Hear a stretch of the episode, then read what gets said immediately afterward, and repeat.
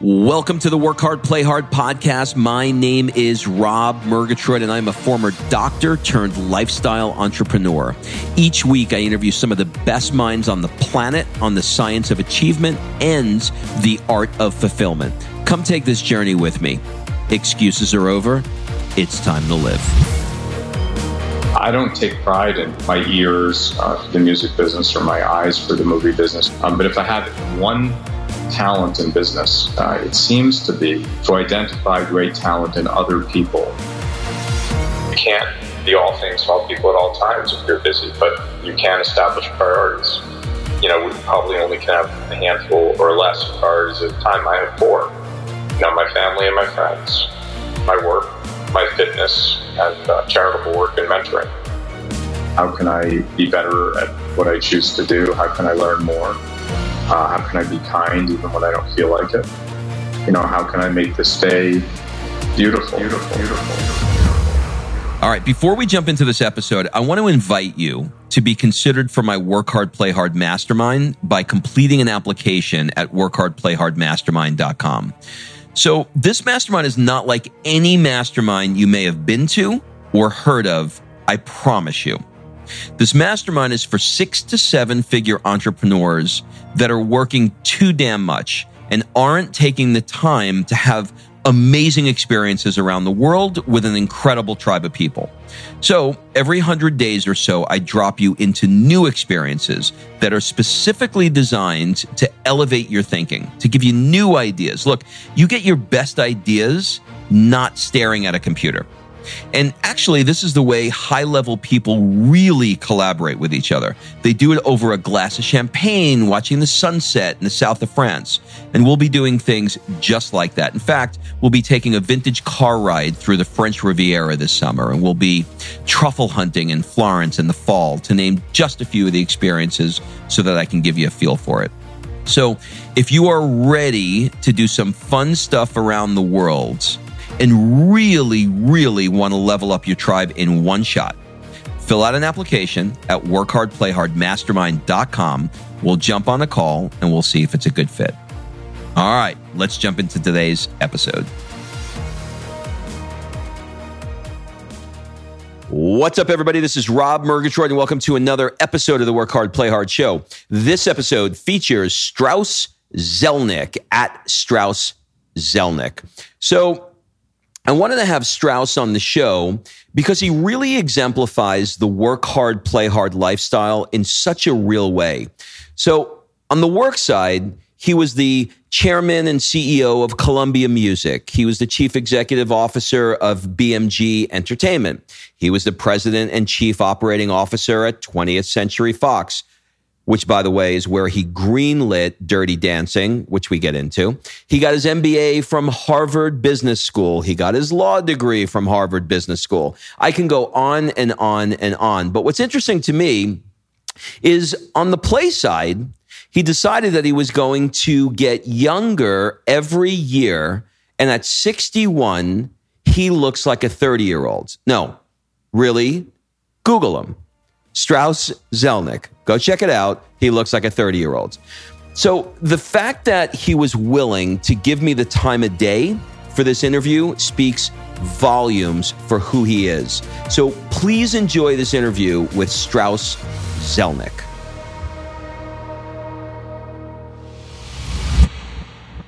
Strauss, welcome to the show. Thanks. Thanks for having me. You know what? I am super excited that you're willing to take the time to do this with us today. It really means a lot to me. And I thought that what we can do is we can kind of break it up into uh, three parts. First, we'll talk a little bit about uh, the kind of work you've done in the past, maybe talk about some strategies that you've had to achieve the level of success you have. Then I'd like to flip it and move into uh, fulfillment and talk more about what you're doing with uh, fitness and the book that you created. And then we'll wrap up with some rapid fire questions. Cool? Sounds good to me. So I think a good jumping off point would be to take you back to Boston in the early 60s. Can you describe for us what it was like growing up with five siblings? Uh, well, it was busy and it was a little bit chaotic. yeah actually. It was it was a, a, lot of fun at times. Other times it was challenging. You know, my my folks had made sure to get a house that was big enough so we could each have our own bedroom, which they thought was an important idea. I'm not sure I agree when when I raised my own uh, kids, I insisted that my boys share a room because uh, I thought that was probably healthy. But um, so we each had a certain amount of privacy, but there was a good deal of chaos. There's a lot of love in the family, um, and there were also challenges, like like all families. Yeah, I bet your uh, your dad was a lawyer, and you've sort of described him as more of an intellectual. Do you think that that was one of the reasons that inspired you to get into Harvard and then, you know, ultimately move on to getting your law degree and MBA degree? My parents were very recessive parents about what I did in school and what I sought to do professionally. They weren't enough a tiger mom or dad. To the contrary, you know, they they were very supportive. They tended to be, you know, whatever I did was was good. I didn't have the kind of parents that if you brought home an A minus, they said, well, you could have gotten an A, or if you brought home an A, they said you could have gotten an A plus. And they also didn't project onto me their goals, you know, for me. I, I was able to forge my own path, and there was a long period of time when I wanted to, to be a creator. I wanted to be a singer songwriter. I wanted to be a writer, and that was fine with them too, and they were supportive of that. They didn't. They didn't say, "Hey, you need to go to a certain school or go to grad school" at all but the reason it's an insightful question is I, you know, I didn't have any interest in being a lawyer practicing law. I, I really had an interest in running entertainment companies. But I did apply to law school. And one of the reasons I chose to go to law school is that my father had gone to the same law school and I knew it would mean something to him. And he'd never asked anything of me. And I thought, I thought actually it'd be a nice honor, a nice way to honor him. And I think actually he was really touched when I when I went to law school. As it turns out, it was a great experience. I I, did, I still didn't want to be a lawyer, but I learned a great deal in law school, and I'm glad I had the education. Do you think you are, are your kids of college age yet? Yeah, my boys have already graduated. Did they go on to Ivy League schools like you did? No, they went to. I I didn't go to an Ivy League college. I went to Wesleyan, which is a small school uh, in the Northeast, and they also went to a small school in, nor- in the Northeast called Williams. Mm, interesting. Okay. How did you get the nickname the Prince from your brothers and sisters? You've done altogether too much research. Um, so I didn't find this out until years later. Uh, let's see. I always like nice things. Um, I grew up in it. My dad was a lawyer. He was successful. We had, we had nice, we had nice house, household, but we weren't. We were by no means wealthy. But I think uh, we, there was no secret that I liked nice things and I like sports cars and nice clothing. I always made money. So, I, you know, I was one of those kids who worked after school and worked on the weekends. So I always had spending money. And I think, I think there was some sense, that, you know, I, I think that they felt like I, I deserved that nickname. you mentioned earlier from early on you had a dream to head a movie studio which is interesting because not a lot of people you know at such a young age would have that dream to what do you attribute that drive to at such a, uh, a young age, really? Well, I mean, I'd love to, uh, you know, give it some um, flattering characteristic, because, uh, but it'd be hard to. First of all, I, I, didn't even go to the movies as a kid. It wasn't on, you know, we weren't really allowed to watch television. My folks didn't take us to movies. We didn't have suites in the house. Like, so I, I don't know where I came up with the idea that making movies was something for me, but I did. I think I had some sense that it was, you know, about as far away from Boston as you could go, and that it was glamorous, uh, and that you know there was money involved. I think that's what I thought, but I'm not sure. It was so long ago. I mean, I was a little kid. Yeah, right. In your senior year at Harvard, you did an internship with uh, Viacom. Can you tell us the story of being given an assignment to review if if my research is right, ten thousand movie contracts to determine whether Viacom had the rights to uh, some Sinatra movies. Um, no, not quite. I, mean, I was I was in what's called rights clearance, which is a part of the business affairs department where you figure out if the company can exploit some rights in a certain way. And Viacom had been spun out of CBS as a so-called syndication company when the laws changed in the US. They've subsequently been changed back. So this is ancient history.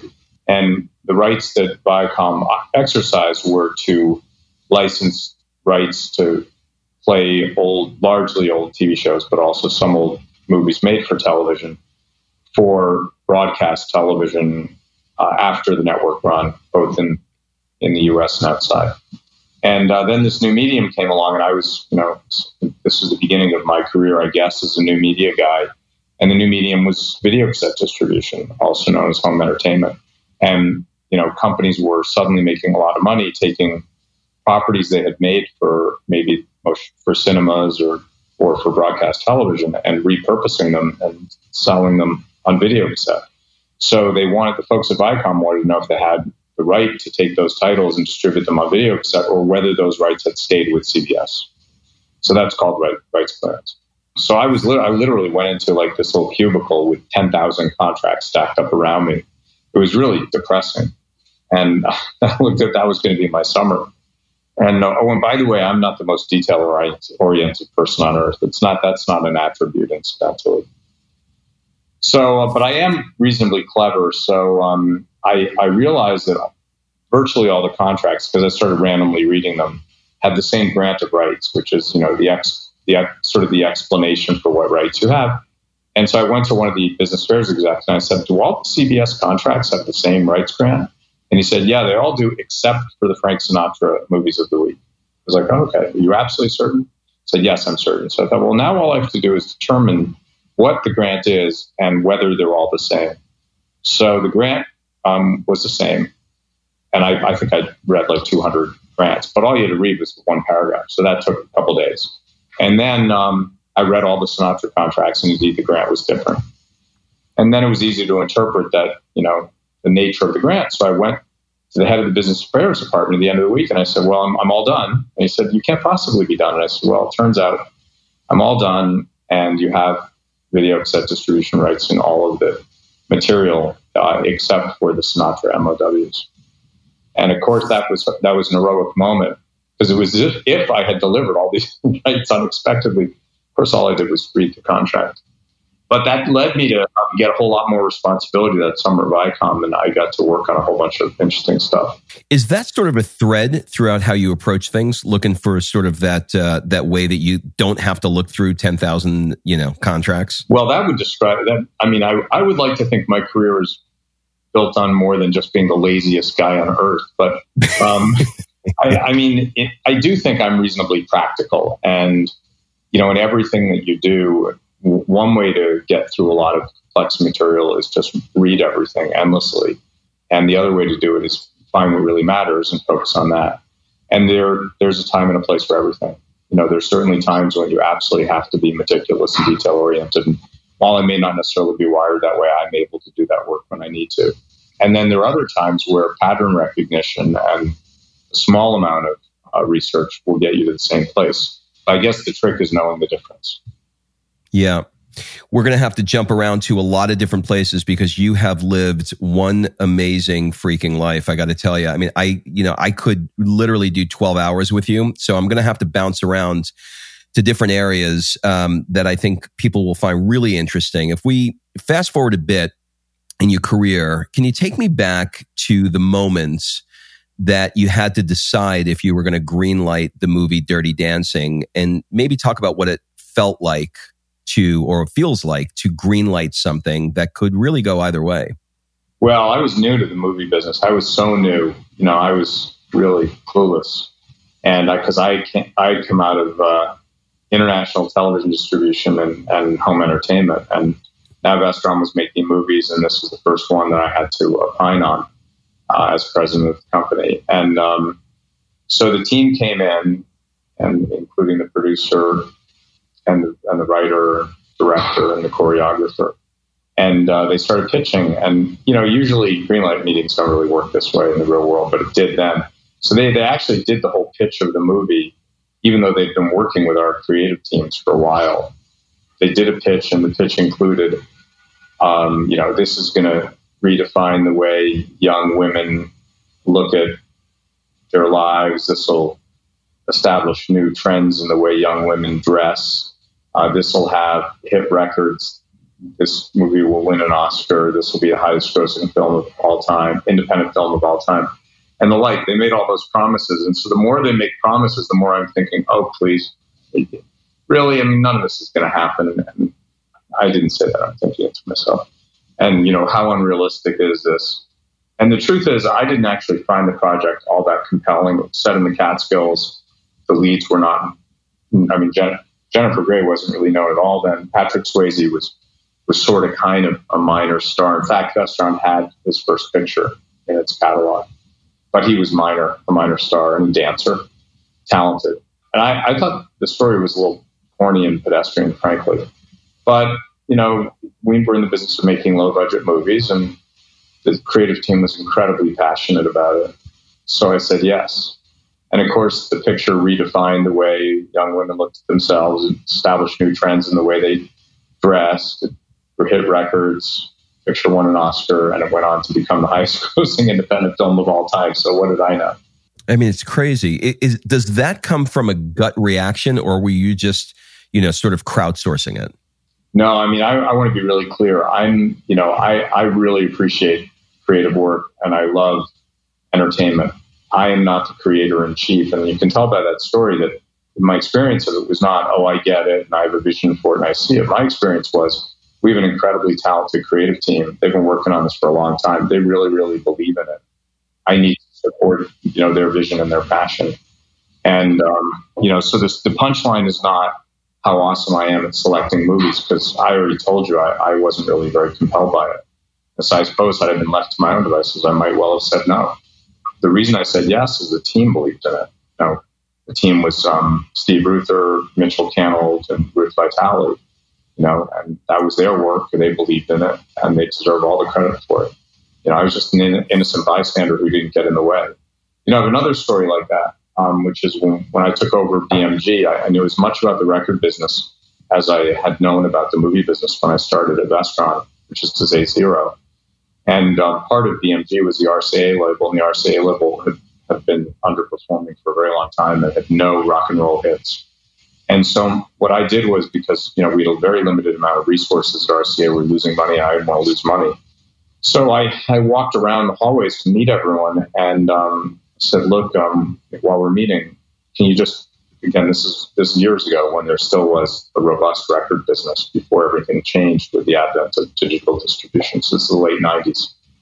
And I said, could you just just play me the unreleased record you're most excited about?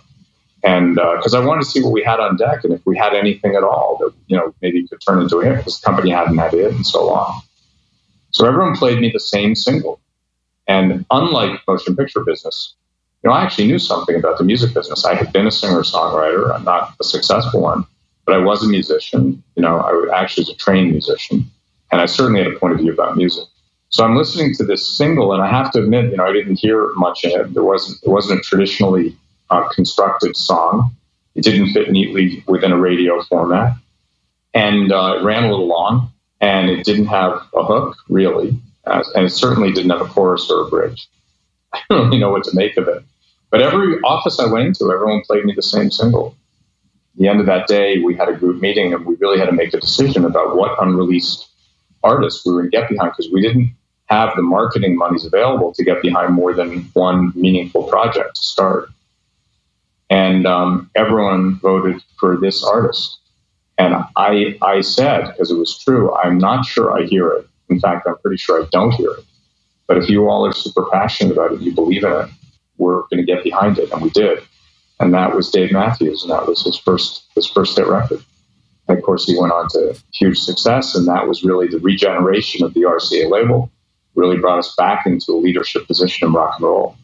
Uh, brought us a whole bunch of other acts, and ultimately, of course, brought us the, the boy bands and the girl bands too. So that's two times you got out of the way. Yeah, I got out of the way boy, it would be tempting to take credit for both, but really the, the story is is more true about me, which is um, I don't take pride in my um, my ears uh, for the music business or my eyes for the movie business or my game playing skills in the video game business. I don't even play video games.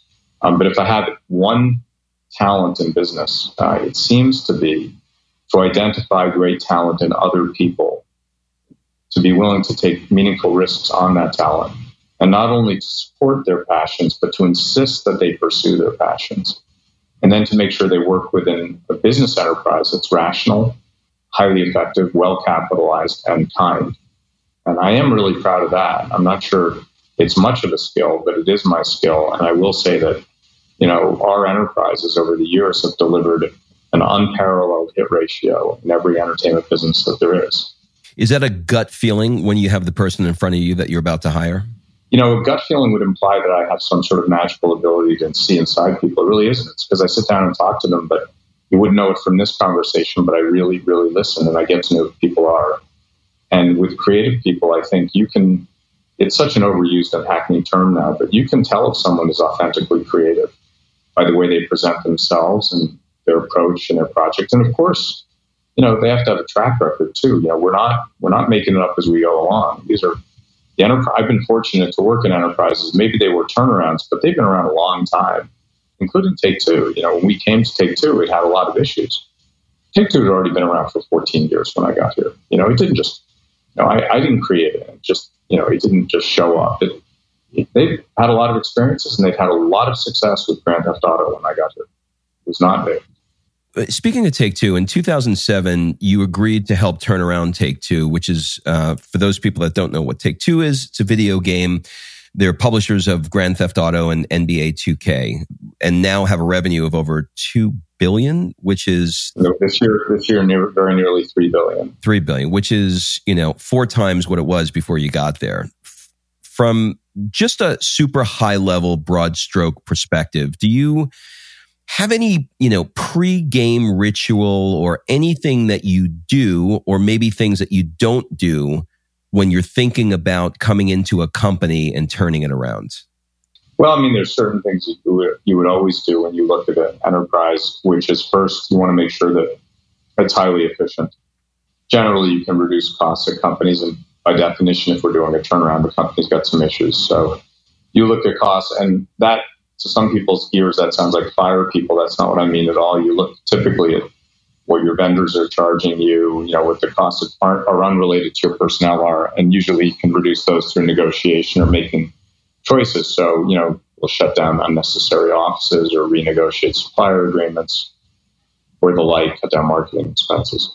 And it's really only after we dig in for a period of time that we begin to look at the staffing and make sure it's the correct number of people at the right people are in the right jobs. And sometimes, of course, that can mean that we reduce headcount. Although in the case of Take Two, we've only increased headcount over the years. When we first got here, we reduced headcount, but it was brief. Since then, we've been in growth mode, um, which would obviously be our preference. So efficiency is part of the strategy. The second part is creativity. And, you know, all of these businesses are creative businesses. We want the best and the brightest to do their best work. And then, of course, we want typically more than we had before you're a hit driven business, you want more hits. That falls within creativity. And the, finally, innovation, so that whatever business you're in now, you know, the businesses that we choose to become, become involved with um, are going to be influenced by digital technology and transformation will occur, will occur whether you like it or not. So we try to be on the leading edge of that transformation and innovate accordingly. Just as an example, when I arrived here at Take Two, 100% of our revenue came from physical distribution. And today, maybe on average, 65% or a little bit less comes from physical distribution. The rest is digital distribution. That only worked here because we built a digital distribution team initially, led by just one person, Steve Glick's team. Now it's quite a robust team. And they set out to make sure that our products were readily available in digital outlets all around the world. That's what they did. We have the broadest digital distribution of any company in the business. Okay, amazing. Let's uh, let's switch gears a little bit. I want to talk about how you found yourself in the world of fitness. You are in your 60s. Are you 62 now? Don't make it worse than it is. No, I'm still 61. All right. 61. Okay. You're 61 years old. I am 52 years old. You look better than most 20 year olds. I'm sure you hear that every day. I'm not saying anything that you don't hear. You do. So let's just, you know, let's let's just call it what it is. All you got to do is Google Google um, Google your name, and uh, there's a lot of pictures with you with your shirt off, and there's no way. Every time I look at that picture of you, that black and white shot, I said there is no way that that man is 61 years old. Can you tell us the moments that you decided that something needed to change in your health and fitness? Well, I mean, it's tempting to tell a you know a, a, radical transformation story, but I am I'm fortunate in so many ways. But you know, one of them is that I never tended to fat. You know, I I was one of those annoying people who could eat whatever he wanted, not gain weight. That isn't true anymore. I have to pay a little more attention, but it was true. So on the one hand, I, I wasn't carrying around, around a lot of extra weight, but on the other hand, I wasn't super fit. And it was in my late 30s that I read, um, I believe my late 30s, maybe early 40s, that I read a book called Younger Next Year. And it basically took the position that the view that you have to decline from middle age on is incorrect. And the way to avoid that is to exercise five or six days a week, limit, strictly limit, how much alcohol you drink, eat and eat a moderate diet, and try to live a happy life. And I took that to heart. And I, I had previously been, you know, your standard sort of three day a week gym guy, you know, bring something to read, maybe do some work, maybe talk to people. You know, at the end of an hour, I figured it was a workout, take a shower, and I felt like I'd had a workout.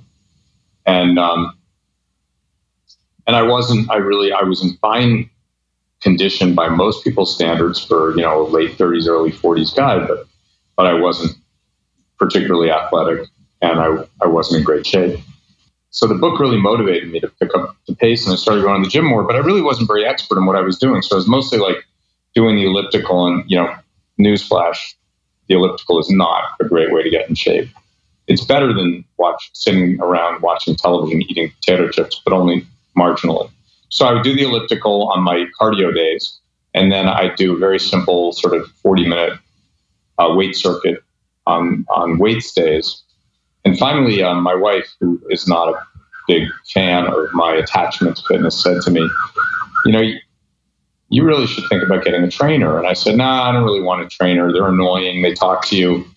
And moreover, you know, I'm in better shape than all the trainers I see at the gym. She said, Yeah, well, I just made a trainer. Trust me, you're not in better shape than he is.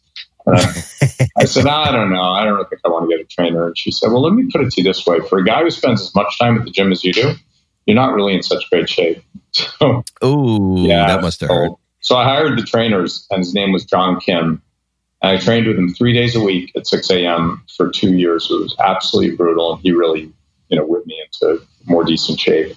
And coincident, coincident with that, a buddy of mine and I decided to get road bikes, and I started cycling. So and I was doing some cardio that actually was meaningful, and I really enjoyed it.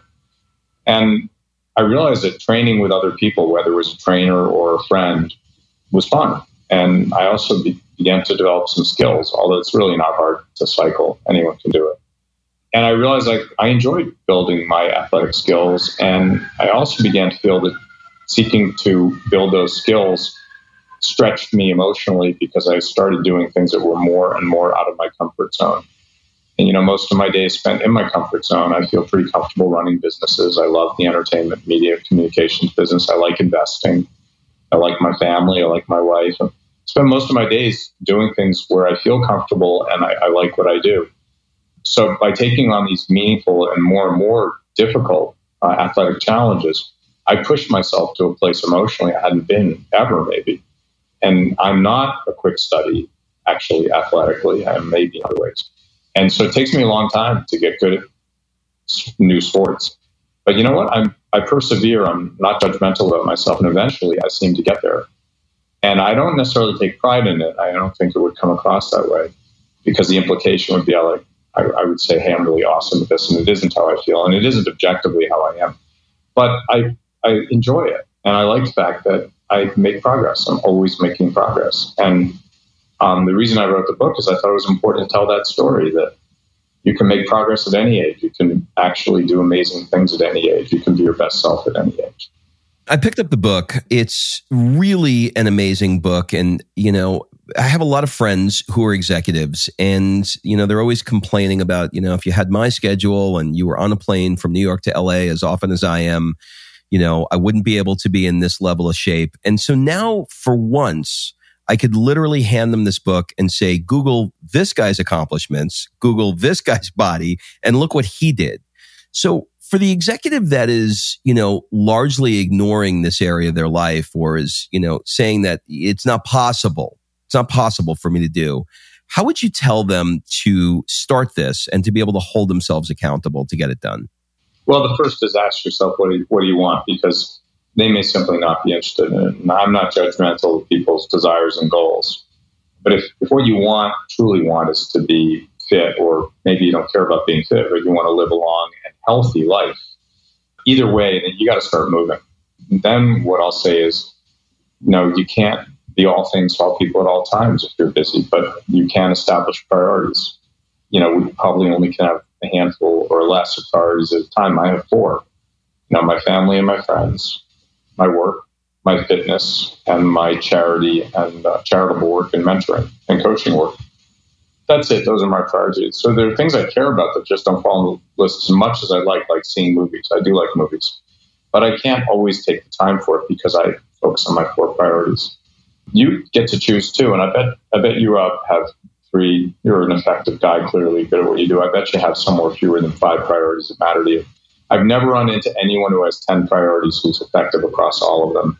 And the people with 10 priorities are, you know, running around, you know, in a scattered way and usually aren't even super happy. So my advice is know what you want and, and own it. And if what you want is, you know, I, I like to drink, I like to eat, I like to, and I don't, and I understand the consequences, then they should do that. I'm not going to hear anything from me but you should know what you want. And then if you know what you want, you understand, I think, as an adult, that you have to choose. And it's a uniquely American fantasy to believe you can have it all. Can't have it all. No, this is great. I love uh, I, I love that simple, you know, three, four, five priorities, and just stay in that zone. You know, you uh, you told a story in your book of how you and your wife took a hot yoga class, and you know, you came out of the class and you said that was a religious experience, and she came out and she said, "I'll never do that again." Is it a challenge for you to be way more into fitness than she is? Well, she's into other things. She rides horses and she likes walking, and both of those things take time.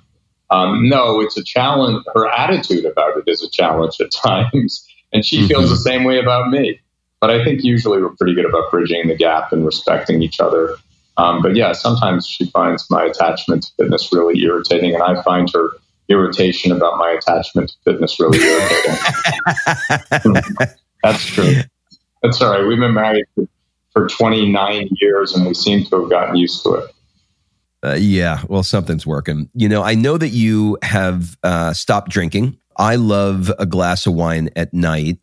Um, and I think you used to drink a little bit more than uh, than you do now, if because I, I think you don't drink at all. Did you? Do you struggle with things like alcohol and wanting a glass when you're going out socially with friends or you know it's sunday and you're watching netflix if you do that you know uh, wanting to have some dessert you know how, how do you deal how do you deal with those let's call it two things alcohol and desserts?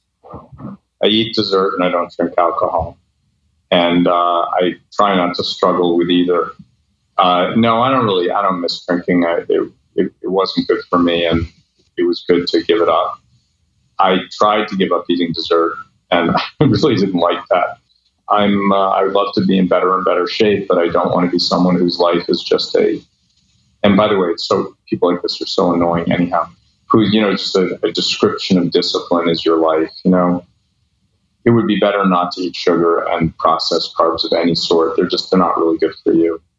I can't argue that they're good for you. But I do think a life of some moderation is probably good for you. And I don't think asking yourself to be disciplined about everything all the time is typically good for most people. There are some people for whom it works. My buddy Marc Perry, who has the website Built Lean, if you go on that site, there's a picture of Marc. That's actually what he looks like. Marc eats a very strict diet. It works for him. He doesn't feel deprived at all. He'll tell you he doesn't feel deprived. Uh, and he looks great. And the reason he looks great, he trains very intelligently and he trains, you know, reasonably hard. But and he'll acknowledge this, and anyone knows anything about fitness will too. Once you get a modicum of weight bearing exercise, to look incredibly shredded is basically all about weight management. And weight management comes from you know how many calories you put in your body, and to a much, much, much lesser extent, what the nature of those calories are. He's able to do it. I don't think he misses dessert at all, but I would really miss it. So got to be true to who you are. Uh, I'll, I'll never look as good as Marc, but that's okay. Or at least it's okay for today. And if I, I reserve the right to change my mind. Yeah. What's your biggest challenge now at 60, 61? Oh, uh, you know, for me, the challenge is always how do I grow? How can I be better at what I choose to do? How can I learn more? How can I have uh, better, deeper, more intimate relationships? How can I let go of things that are holding me back? How can I be um, of service to others? Uh, how can I be kind even when I don't feel like it? You know, how can I make this day beautiful? And uh, most days I rise to the challenge on most of those things from my own point of view. And every day I fall short in one, one or more ways. Yeah, for sure. Do you wear a wearable? Where I first learned about you is on the Whoop podcast. No, I don't. I did for a while. I'm so the way I'm wired. You know, if I wear a wearable, uh, and I and I and I whatever whatever the, the data is that I look at, my only emotional takeaway is how woefully inadequate I am, and I realized I realized it just wasn't motivating me. It just made me feel bad. And uh, I took the computer off my bike too for the same reason. You know, I, I realized I'd be looking at the computer, not at the scenery. But my emotional experience of looking at the computer was I haven't ridden far enough and I haven't ridden fast enough. I never looked at the computer and thought, that was an amazing ride and I crushed it. And I realized like I don't know that it's a super healthy thing. You know, at all times I you know I just got a trophy. I don't know that that's great, but equally I don't necessarily think it's productive to only have the emotional experience that that didn't work out so well. You know, and I was vaguely pathetic. So I realized that for me, given my wiring, that wasn't being very kind to myself. And one of the things I strongly advise in my book is be gentle with yourself. Don't ask too much. And I, I it's hard for me because I ask a lot of myself and, I, and of other people. I looked at it and I said, this isn't in service of my goals. It's not making me more fit. It's not making me work harder. It's just leaving me with kind of, you know, sort of a small, minor sense of negativity. That wasn't being kind to myself. So I abandoned the devices and the computers. If you find it motivating, a lot of people do. Great. People who wear heart rate monitors, they find it motivating. And certainly, if you're training for, for you know, a, something competitive, depending on the sport, you kind of need to, you know, you need to measure stuff. If you're training to be a professional cyclist, you need to, you know, you need to matter, measure your power output. You need to measure your heart rate. I'm not suggesting you should do it without it. I'm not. I'm not making a suggestion for professional training. No, it makes perfect sense. I mean, sometimes I, I wake up and I, I look at my recovery from the night before, and you know, I have all of a sudden I have a bad day because my recovery was so bad the previous day, and I didn't even think exactly. I didn't even think I was upset. yeah. yeah, no, no. The in fairness, and the Whoop device, yeah, I'd look at the quality of my sleep, and the only I never once looked at the device, and it never said to me, "Wow, you had a great night."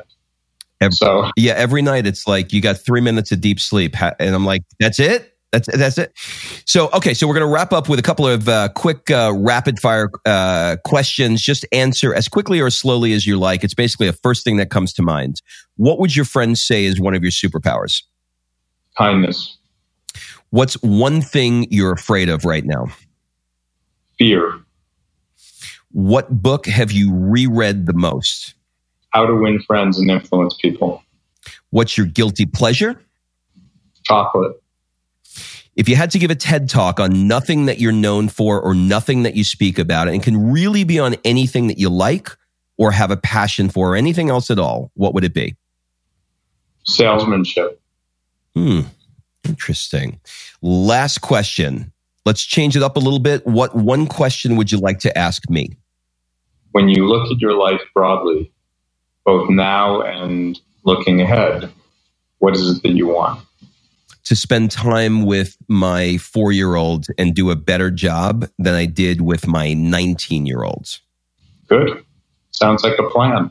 Sounds like a plan. Uh, Strauss, uh, I was. Uh, I was super nervous to do this interview with you because of your um, accomplishments and accolades and um, I'm so glad I did, and I'm really, really grateful that you took the time to do this uh, with me. And um, I just, I just want to say that you're an incredible inspiration to a lot of people, and and thank you for doing this. Thanks, thanks for having me.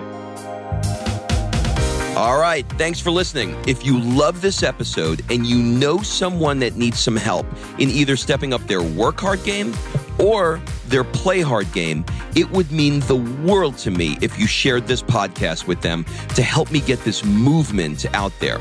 So if you like what you heard, head on over to iTunes, take 30 seconds, and leave me a five star review, and I will be forever grateful. So until the next episode, excuses are over. it's time to live.